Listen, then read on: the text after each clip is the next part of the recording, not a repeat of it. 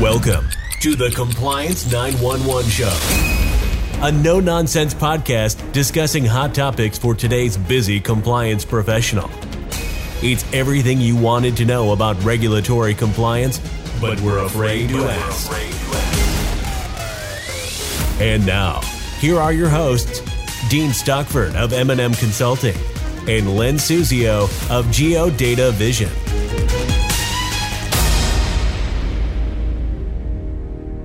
Welcome to our podcast series addressing everything you wanted to know about regulatory compliance, but were afraid to ask. Dean, with all the talk about global warming and changes in weather patterns, are there specific regulations or environmental risks that financial institutions should consider? Len, great question. And this is one area that comes to mind is flood insurance.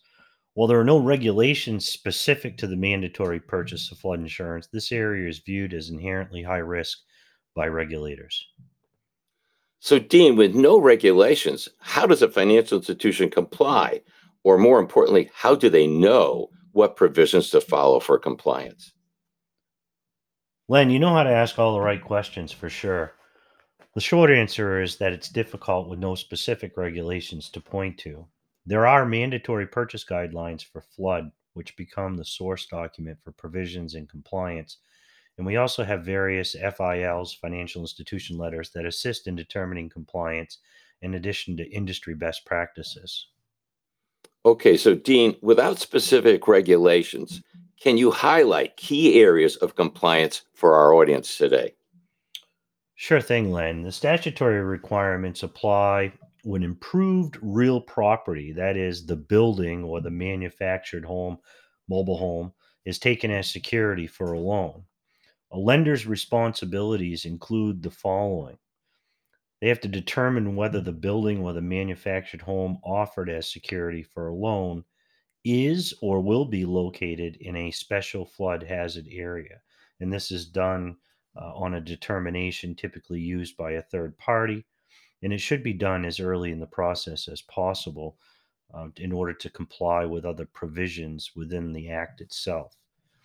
Document the determination of the flood hazard status. This is determining, you know, whether the property rests within a special flood hazard area. How do we document that? Um, and what is the risk area uh, uh on the determination form itself um, so that we can determine what the actual premium should be and the coverage should be. They're updated periodically. The what we call the the flood determination form. Um, so we want to make sure that we're we're also using the correct version uh, when making that determination.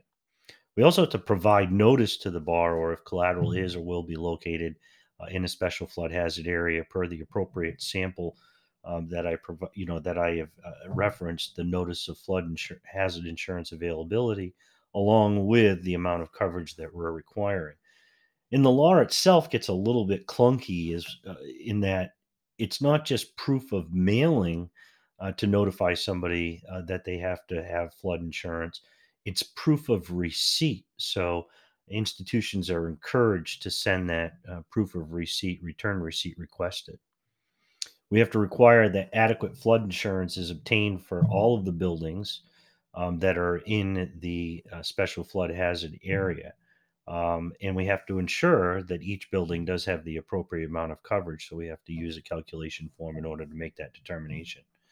We also have to require uh, escrows for flood insurance premiums if escrows are required for other items, uh, as we know, such as hazard insurance or taxes. Uh, we have to determine the term of the loan, ensure that flood insurance is maintained uh, for the appropriate amount. So we have to monitor uh, on an ongoing basis to ensure that flood coverage is maintained in the appropriate amount and that coverage has not been dropped in any way, shape, or form. We also have to make sure that we consistently reconcile that with our uh, third party provider, typically, um, to make sure that the list is accurate, up to date, and that we're tracking all uh, properties that should be uh, tracked for purposes of flood insurance.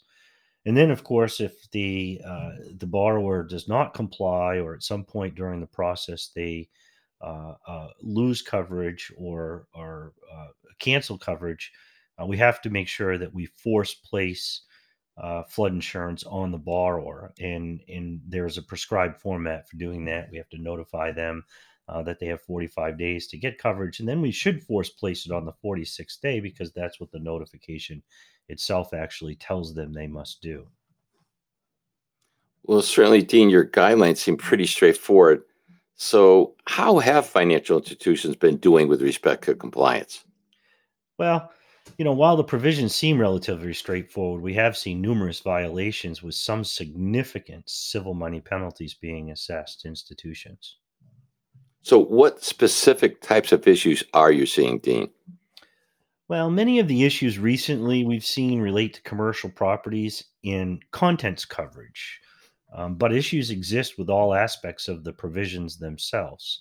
Uh, the contents coverage issue relates to blanket security uh, instrument provisions, which require all content, all contents, fixtures um, as collateral uh, within the security document itself but the policy does not include coverage for contents, uh, which has been viewed as a violation by many regulators.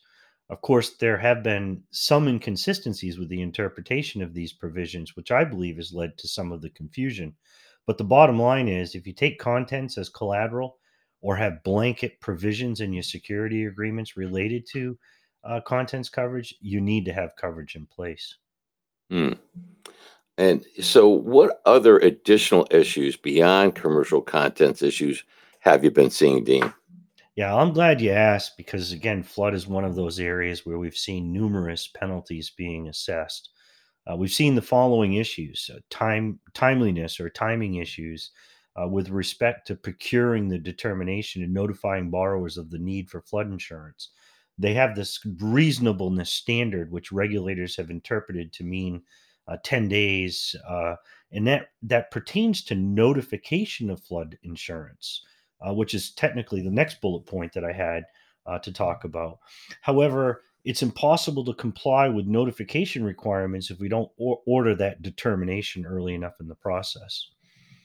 Notification as i just indicated also of the need for insurance uh, the big issue uh, with notification is again the reasonableness standard whether we're providing notification within a reasonable period of time which is interpreted to be 10 days and that we have proof of receipt that the actual borrower has received uh, the notification of coverage requirements and uh, how much they need to uh, obtain in advance of the closing calculation of coverage uh, another issue in itself whereas many lenders just took the appraisal subtracted out uh, the land value and came up with the uh, the, a value of what we call coverage amount, and that is just not the appropriate methodology uh, in order to to uh, arrive at what we call replacement cost value.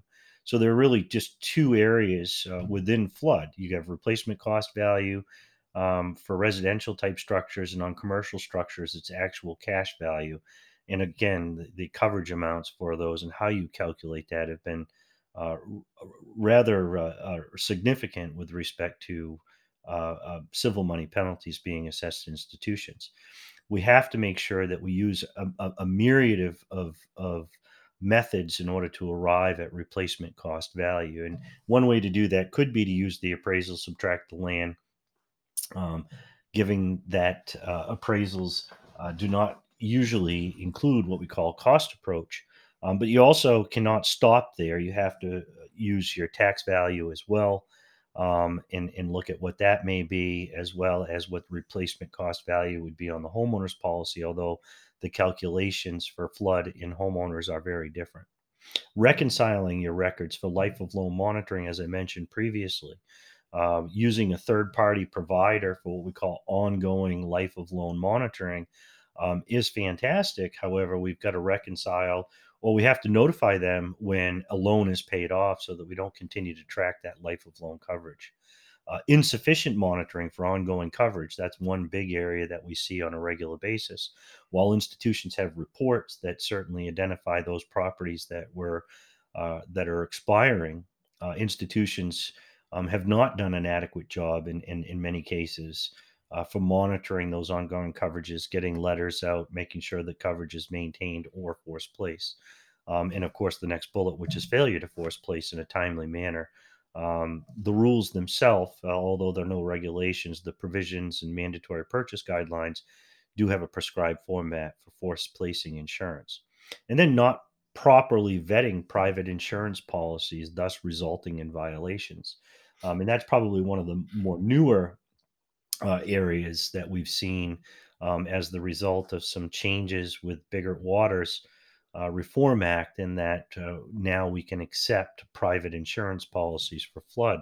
Um, but again, uh, not understanding the, the, specifics around those provisions uh, can result in some uh, violations to the institution. So, as you can see, there's a broad broad range of issues, and anyone uh, of them can result in enforcement actions or civil, civil money penalties to an institution.